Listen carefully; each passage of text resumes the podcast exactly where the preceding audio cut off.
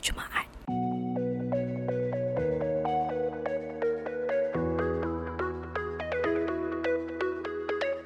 Sebut saja malam Jumaat, macam-macam reaction yang terlintas di fikiran kita. Rasa excited, segan, tak sabar atau tak ada rasa apa-apa. Tapi untuk podcast kali ini, kami akan cerita apa yang menarik yang berlaku selepas malam Jumaat. Selamat datang ke Sembang Malam Jumaat, tempat berbincang mengenai semua perkara tabu dari pendidikan seksualiti hinggalah ke kesihatan reproduktif seksual. Untuk season kali ini, kami akan berkongsi dengan anda mengenai pengguguran di Malaysia bersama hos anda Nuraini Rudi dan Farah Rom dari For Youth Initiative Kuala Lumpur FYIKL. Season ini adalah kolaborasi antara FYIKL dan Asia Pacific Resource and Research Centre for Women, AERO. Hai, hai semua. Terima kasih sebab uh, tune in dekat uh, Sembang Malam Jumaat. Okay. Um, okay, so ni masalah kita orang senai. Kita tak tahu nak guna aku atau saya. Okay. Ah, okay. Campur-campur lah, campur-campur. Campur-campur lah, okay. Mm. Uh, oh, sebelum kita start sebenarnya uh, nak introduce diri lah. Nanti kan tak kenal siapa kan. Okay, so aku Nur Raini. Okay, uh, dengan kita hari ni kita ada sekali uh, Sis Farah.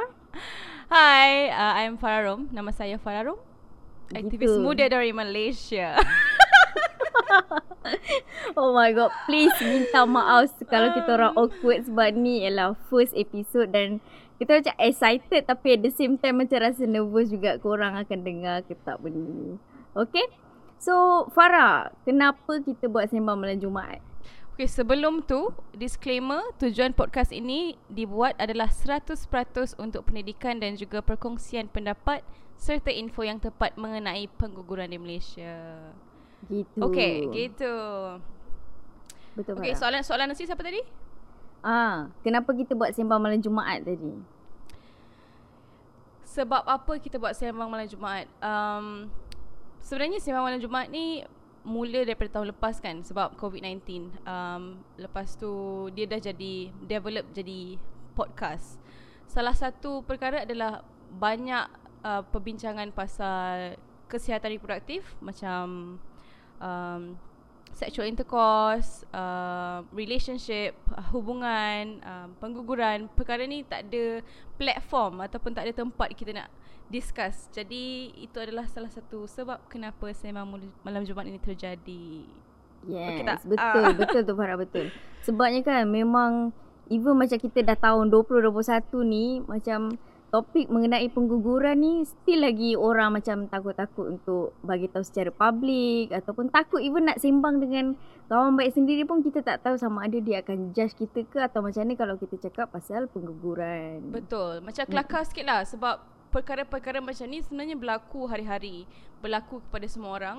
Um, especially bila kita cakap pasal kesihatan sexual reproduktif ni atau sexual reproductive health semua orang yang lahir kat dunia ni akan menjalani salah satu aspek kesihatan ni.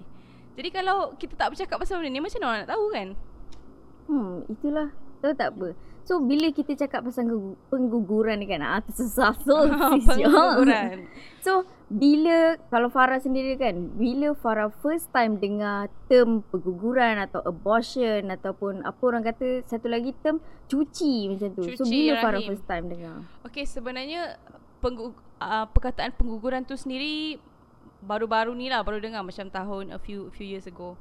Tapi um, pernah dengar pasal perkataan gugur Lepas tu perkataan gugur ni ada macam different apa ni makna yang berbeza yang diorang uh, gunakan. Kalau dalam aspek pengguguran ni pertama kali dengar masa tengok TV. Tak tahulah drama apa tapi dia dia tunjuk um, a bit gory lah sedikit apa menakutkan. Uh, drama ni dia uh, menunjukkan seorang perempuan tengah baring uh, nampak dia macam mengandung lepas tu uh, dia dia macam tengah kesakitan. So scene tu dia ada sebut pasal pengguguran something like that. So that's the first time lah uh, I pernah dengar perkataan pengguguran ni. Hmm, betul. So mainly dengar macam kita first time dengar ataupun banyak experience daripada uh, TV ataupun daripada drama-drama yang kita tengok. Betul tak? Betul? Hmm. Ah, okey okey. Faham faham. Sebab kalau saya, eh tiba-tiba saya pula kan. Saya. aku saya campur je. okey. Sebab dulu macam aku ni a bit skeptical pasal pengguguran, pasal apa perancang keluarga. Uh, sebab uh, Noraini yang 10 tahun lepas tu memang is a typical uh, Malay Noraini uh, yang duduk di kawasan uh, orang Melayu and what not. So bila cakap hmm. pasal apa even perancang kehamilan pun rasa macam eh tak nak dengar boleh tak? Hmm. Boleh tak macam aku just uh, pandai-pandai lah nanti macam tu. Betul. But Tapi, even hmm. macam pengguguran pun rasa macam eh tak iyalah buat sebab rasa macam itu ialah memang kita kill uh, human orang kata kan. Hmm. Tapi bila sebenarnya macam benda ni buka mata aku bila aku start internship dekat salah satu NGO dekat um, Selangor. So NGO tu sebenarnya dia advocate pasal kesihatan wanita, pasal uh, apa ni alat perancang kehamilan, kontraseptif dan salah satu uh, komponen dalam kontraseptif tu pun dia orang mention pasal abortion. Eh masa tu memang cakap macam Eh tak nak. Kau boleh macam tak nak dengar Boleh tak boleh tak skip. Macam boleh tak skip Tak nak hmm. dengar. Tapi hmm. kan So firstly Staff tu tanyalah. Dia kata uh, Okay Nuraini uh, Apa pendapat you pasal abortion? Uh, Pasal pengguguran So Noraini yang 10 tahun lepas macam Oh tak boleh tak boleh kak Pengguguran ni tak boleh. Sebabnya dah lah Satu berdosa. Hmm. Lepas tu nanti uh, Kita Apa ni Dah lah uh, Contoh benda tu daripada hubungan zina Dah dosa dah. Lepas tu bunuh hmm. lagi Dosa lagi. Uh, Tak boleh. Okay lepas tu akak tu macam ah, Okay okay tak apa. Lepas tu dia tanya lagi Okay macam mana pula Kalau uh, Kakak Noraini Ataupun adik perempuan Noraini yang uh, pregnant tanpa dia orang kata apa unintended pregnancy lah maksudnya tanpa dirancang. So do you still abortion is a solution? Tapi masa tu macam terdiam kejap terasa macam oh hmm, tak boleh lah kak rasanya tak boleh gugurkan juga kot. Saya akan cari juga lelaki tu untuk bertanggungjawab. Dia dah mencemarkan maruah keluarga saya. Kan masa tu rasa macam tak boleh, still tak boleh walaupun dalam keluarga sendiri. Lepas tu dia bertanya hmm. lagi sekali. Uh, okay Nuraini, macam mana pula kalau you sendiri yang pregnant? You tengah final year sekarang, you pregnant and then apa you nak buat? Oh masa tu sentap gila sis. Sentap rasa macam Oh, oh so maaf. Hampir tercarut. Rasa rasa tu macam oh my god. Macam aku memang rasa tu macam eh aku memang tak bersedia pun untuk ada baby. Aku dah tengah final year. Aku lepas habis belajar ni aku nak kerja. Aku ada macam-macam plan. Takkan aku nak macam pregnant. Takkan aku nak lahirkan anak. Macam mana aku nak jaga dia. So macam banyak gila persoalan tu. Masa rasa macam uh, jawab dengan kakak tu. Mungkin saya akan pertimbangkan untuk abort. Sebab situasi tu. So hmm. bila macam Nuraini yang 10 tahun uh, sekarang ni bila ingat balik rasa macam kita tend untuk bagi jawapan untuk orang-orang yang mengalami benda ni. Tapi bila huh? benda terjadi pada diri kita sendiri, kita akan tend untuk bagi jawapan yang lain dan kita rasa macam eh ni ni aku kot ah macam tu. Tapi hmm. kita selalu macam judge dan tolong bagi jawapan untuk orang lain. Ah macam itulah. Betul. Sebenarnya bila kita, bila tadi uh, sis cakap pun pasal um, sis fikir benda ni salah uh, and everything like that. Sebenarnya benda tu pun um, kita boleh cakap itu adalah hak individu kan sebenarnya. Uh, semua orang boleh boleh pilih apa yang dia nak pilih tetapi pilihan untuk pengguguran tu mesti ada. Sebab situasi lain-lain orang uh, lihat kehidupan ni lain-lain. Jadi kalau tak ada choice tu ataupun pilihan tu um, jadi itu akan create more problems lah kan. Um, jadi sebenarnya bila kita tengok tentang pengguguran ni um, macam kita tengok dekat um, negara barat dia ada pro choice pro life For me um, bagi saya kalau bagi saya boleh boleh boleh bagi saya. Dia dah dia dah, dah macam nak berdebat pula. Okay, hmm. um for me pro choice is pro life. segalanya apa apa-apa keputusan pun um, sepatutnya adalah pe- keputusan yang terbaik untuk individu yang go through that uh, situation. Hmm. Farah boleh tak explain sikit apa pro-choice, apa pro-life? Sebab biasanya benda-benda macam ni tengok dekat movie orang putih je. Movie orang Melayu tak ada cakap pro-choice, pro-life. Okay, kalau kita tengok direct translation pro-choice dan pro-life adalah pro-choice ni pro pilihan lah. You you memang nak pilih. You pilih apa-apa sahaja keputusan itu di tangan you sendiri. Pro-life ni um, kumpulan yang apa-apa pun dia kena pastikan kandungan itu perlu dilahirkan dalam apa jua keadaan. Oh Ah, sebab itu, dia ah. pro kepada kehidupan. Ya, pro kehidupan tapi Oh, okay. it's a bit distorted kalau kita tengok um, sebenarnya. Sebab bila kita tengok pasal pro choice ni it's more of what you can handle, what your mental health say, apa you punya uh, physical health say uh, and your overall well-being. So I feel like bila kita cakap pro choice ni sebenarnya it is pro life. Hmm. Betul tak? Plot twist lah. Plot twist. Kan? Ah, Tak sangka. Kita, kena, Ingatkan kena, dia kena fikir deep sikit. ha, sebab selalunya kalau cerita orang putih lah, orang akan uh, macam jadikan dia dua kategori yang berbeza. Hmm. hmm. Jadi itu more like like a deeper perspective lah. Perspektif yang lebih dalam bila kita tengok tentang pilihan. Sebab pilihan ni ada di belakang sesebuah pilihan ada pelbagai situasi, pelbagai kondisi, pelbagai uh, alasan dan sebagainya. Jadi Hmm. apa yang terbaik untuk diri kita tak semestinya terbaik untuk orang lain. Gitu. Gitu. Tapi kan macam bila apa yang Farah bagi tahu pasal pro choice, pro life, apa di sebaliknya apa semua. Bila macam bila aku fikir balik, aku rasa macam mungkin salah faham ni berlaku ataupun orang kata uh, kita dah ada certain certain opinion yang very orang kata apa rigid ni sebab kita dah ada satu background ataupun satu information yang kita pegang selama ni.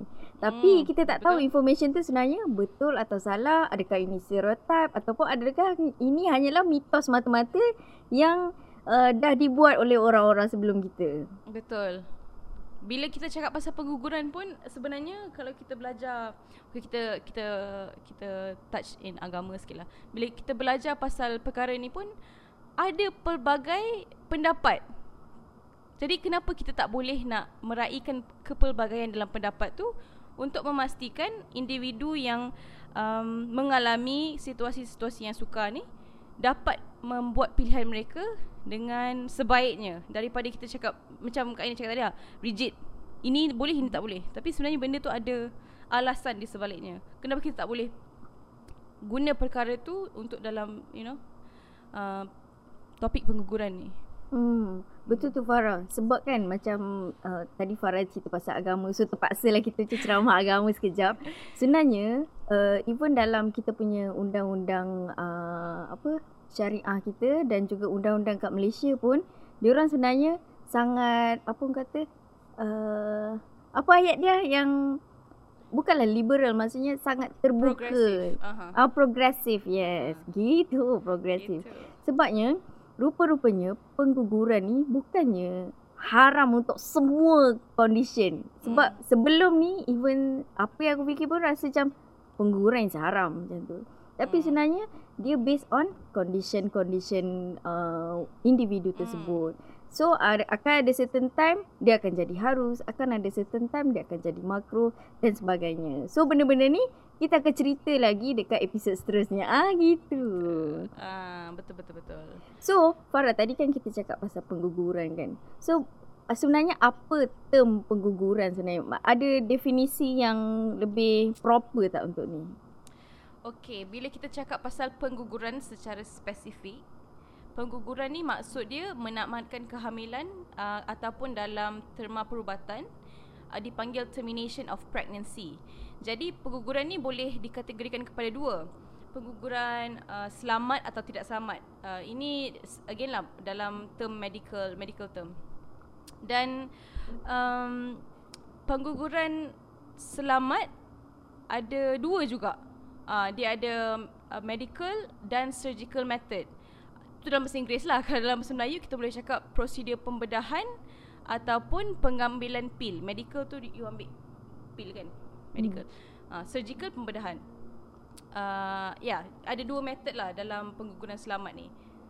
Oh, okey. Tapi oh ya, uh, nak tambah daripada apa yang Farah bagi tahu kan guna pil dan juga uh, guna apa surgical ataupun prosedur dengan doktor. So, tak semestinya kita boleh ambil pil apa-apa saja. Tak boleh ambil pil Panadol 10 biji, tak boleh eh. Sebab untuk buat pengguguran tu pun dia ada spesifik pil dia juga. Dan pil ni sebenarnya dah uh, dapat kelulusan oleh WHO iaitu Persetubuhan pula maaf. Pertubuhan Kesihatan Dunia. Ha, sebabnya dia uh, pil ni perlu ambil dalam dos yang betul.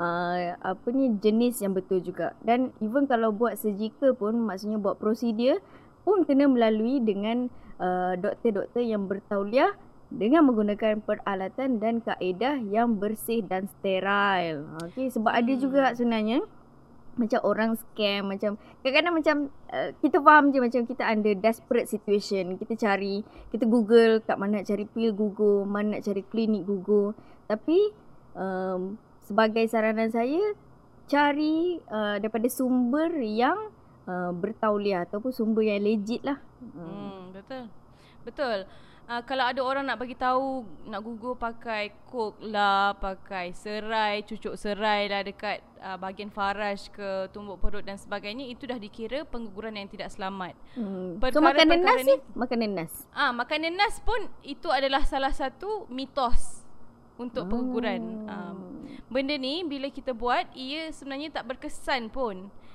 dan ia sangat memudaratkan diri dan yang paling bahaya kita boleh menyebabkan kematian.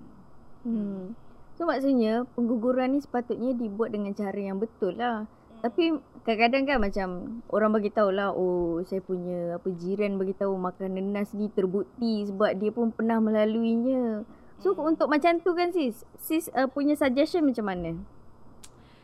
Sebenarnya uh, again lah bila kita cakap pasal pengguguran ni kita kena tanya pa- pada orang yang ahli. Ha, begitu. Kita kena tanya orang yang uh, sepatutnya kita rujuk macam um, doktor, professional doktor.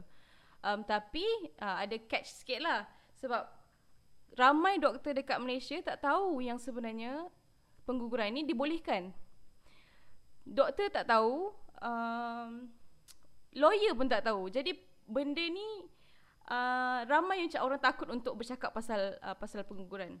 Jadi um, pada akhir akhir sesi ni kita akan bagi tahu macam mana nak uh, dapatkan bantuan uh, daripada NGO yang saya dan Nuraini um, nak cakap bekerja ke? Uh, volunteer lah volunteer. Volunteer dengan uh, uh. jadi ada ada saluran-saluran yang um, di di apa panggil tu?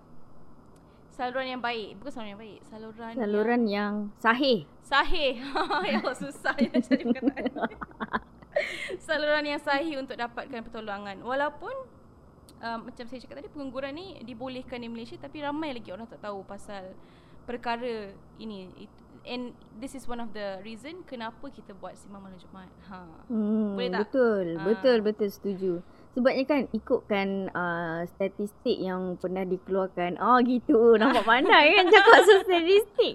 Uh, sebenarnya kan sebenarnya 90% daripada pengguguran ni kebanyakannya dilakukan pada trimester pertama iaitu uh, usia 13 minggu ke bawah. Hmm, okay. So sebenarnya kalau nak dibandingkan risiko pengguguran uh, dengan risiko untuk apa melahirkan anak hmm sebenarnya uh, nanti saya akan bagi link lah dekat bawah.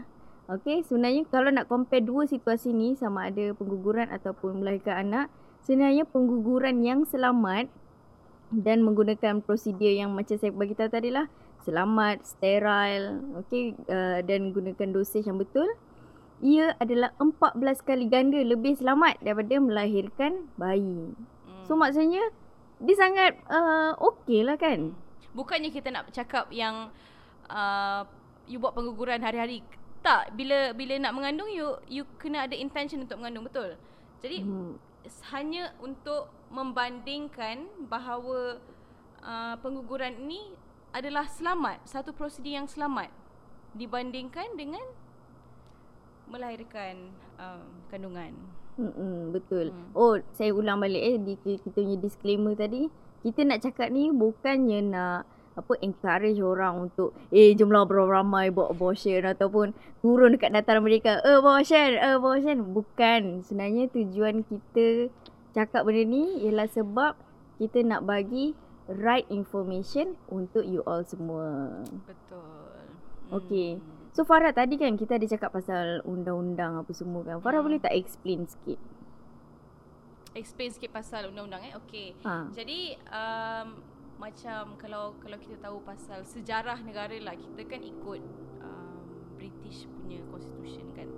So ada um, penal code yang dibuat untuk mengelakkan um, sesiapa menyakiti um, mereka yang mengandung. Uh, sebenarnya ini adalah ke, sebab apa perkara ini jatuh dalam penal code uh, perkara pengguguran ni adalah sebab itu. Itu adalah secara orang panggil tu secara primary lah, primary reason. Uh, alasan Mhm. yang utama kenapa uh, hal pengguguran ni ada dalam penal, Penal code. code. Okey. Jadi bila kita nak tengok pasal pengguguran, kita boleh tengok section 312. Okey, 312. Okey, boleh tengok sikit. Okey, 312 syarat undang-undang ini pengguguran pengguguran boleh dilakukan um, oleh semua doktor perubatan yang didaftar di negara ni dalam bawah akta apa nama ni? Akta Perubatan 1971. Ha. Okey. Doktor yang bertauliah boleh menghentikan kehamilan seseorang wanita itu jika doktor itu berpendapat dibentuk dengan niat yang baik ataupun good faith apabila uh, kehamilan itu dilanjutkan akan melibatkan risiko nyawa wanita hamil ataupun kecederaan pada kesihatan mental dan fizikal wanita hamil lebih besar daripada jika kehamilan ditamatkan. Ha, itu adalah section 312. Oh, so ni memang ayat sebiji-sebiji dia lah. dia bagi sebiji daripada uh, penal code kita ataupun akta keseksaan. Hmm. Okey, jadi apa section 312 ni mengatakan bahawa pengguguran ni ini dibolehkan jika seorang doktor itu nak tengok uh, keadaan seorang uh, individu bila dia datang kepada doktor tu cakap okey um, kalau diteruskan kehamilan ni dia akan menjejaskan kesihatan orang ni dari segi fizikal ataupun mental ataupun akan menjejaskan nyawa seseorang tu. Jadi doktor tu boleh uh, boleh perform the you know abortion procedure. Hmm. yeah. And kita boleh cakap lah sebenarnya kita punya undang-undang ni dikira progresif di antarabangsa di antara uh, uh, di di dunia sebenarnya. Um, sebab banyak lagi negara yang tidak orang kata tidak membolehkan pengguguran diadakan walaupun di dalam uh, condition ataupun kondisi hospital ataupun you know um, oleh pakar perubatan disebabkan inilah tidak kefahaman tentang kesihatan wanita, tidak meletakkan wanita di uh, di hadapan dalam memilih apa yang terbaik untuk diri sendiri dan apa yang sebenarnya benda ni adalah bila kita tengok kesihatan wanita more like how to say kita punya undang-undang ni kita kena tengok dari lensa hak wanita itu sendiri. Bukan kita sak macam Kak Yin cakap tadi rigid. Apa apa yang siapa yang boleh uh, lepas tu kita menyusahkan lagi. Uh, walaupun kita punya undang-undang dah progresif kan kita menyusahkan lagi uh, wanita tu kena kena ada contohnya lah di uh, orang panggil governmental facilities. Ada survey DAS nak tengok orang tu suicidal ke tak ataupun orang tu um, Ada masalah mental or something masalah kan? mental yang sangat teruk yang membolehkan mereka untuk membunuh diri. Itu dah akhir, itu adalah di skala yang akhir.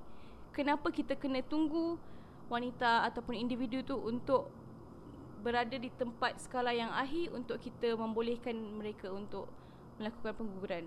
Mm-mm. Bila kita sendiri tahu keadaan mental kita jika meneruskan pengguguran tu akan menjadi lebih teruk.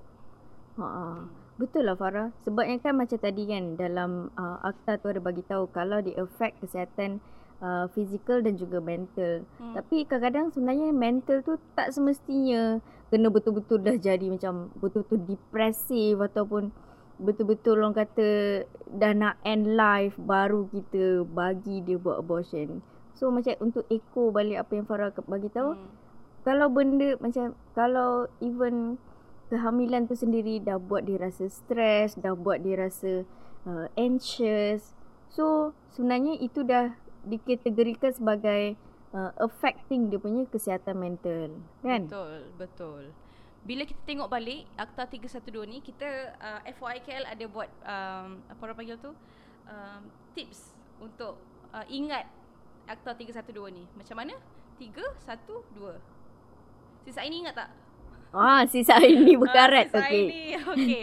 Tiga ialah Ada tiga alasan ataupun reason untuk pengguguran ini dilakukan. Macam kita cakap tadi, satu uh, untuk menjaga nyawa individu tersebut. Dua, untuk menjaga ataupun mengelakkan daripada mencederakan kesihatan fizikal individu tersebut dan ketiga adalah menjaga kesihatan mental individu tersebut. Jadi ini tiga alasan. Satu, ia hanya memerlukan satu niat yang baik atau niat yang baik daripada seorang seorang doktor sahaja dan dua adalah um, pengguguran ini boleh dilakukan apabila ada uh, persefahaman antara dua dua orang sahaja, dua individu. Iaitu? Uh, seorang doktor dan individu yang hendak uh, me, me, membuat pengguguran tu. melakukan pengguguran tersebut. Uh, Ah, betul. Tiga, satu, dua. tiga satu dua. Okey, jadi maksudnya untuk buat pengguguran ni tak semestinya juga kena dapatkan uh, apa konsen ataupun apa uh, kebenaran daripada orang lain misalnya Hmm. daripada apa partner ataupun hmm. ahli keluarga sebab hanya perlukan dua orang iaitu doktor dan juga uh, individu Betul. tersebut. Tetapi um, sesiapa yang bawah 18 tahun perlu ada um, kebenaran ataupun keizinan daripada ibu bapa ataupun jaga. Yes. Correct sis. Okay, mungkin kita boleh uh, cut short kot. Uh, kita boleh cakap balik semula kenapa kenapa kita nak cakap sangat pasal pengguguran ni? Kenapa kita bercakap berjela-jela pasal pengguguran ni? Penting sangat ke? Okay. Um, satu benda yang kita kena faham adalah servis pengguguran selamat ni adalah salah satu servis yang penting untuk wanita dan individu yang boleh mengandung kerana ia adalah sebuah prosedur perubatan yang boleh menyelamatkan nyawa dan mm, menjaga kesihatan mental dan fizikal uh, individu tersebut. Akses kepada pengguguran selamat dapat memastikan wanita dan individu yang boleh hamil terjaga.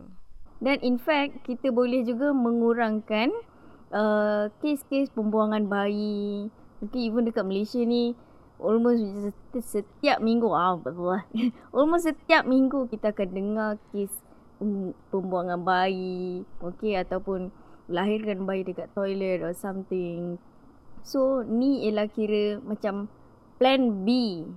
Boleh ke kita bagi tahu macam tu sis? Kita boleh cakap ini adalah salah satu pilihan yang Pilihan, mereka boleh yes. Pilihan yang bijak yang yang kita boleh lakukan yang lebih selamat yang um, uh, menjaga kesihatan mental kita yang dengan lebih rapi kita boleh cakap macam tu lah. Yes, correct. Okay, so sekiranya ada di antara anda semua yang memerlukan pertolongan ataupun kenal seseorang yang perlukan pertolongan uh, pasal uh, pengguguran especially, anda boleh WhatsApp dekat talian hotline RAM, okay, 018 368 7950. Okay, saya ulang eh. 018 368 7950.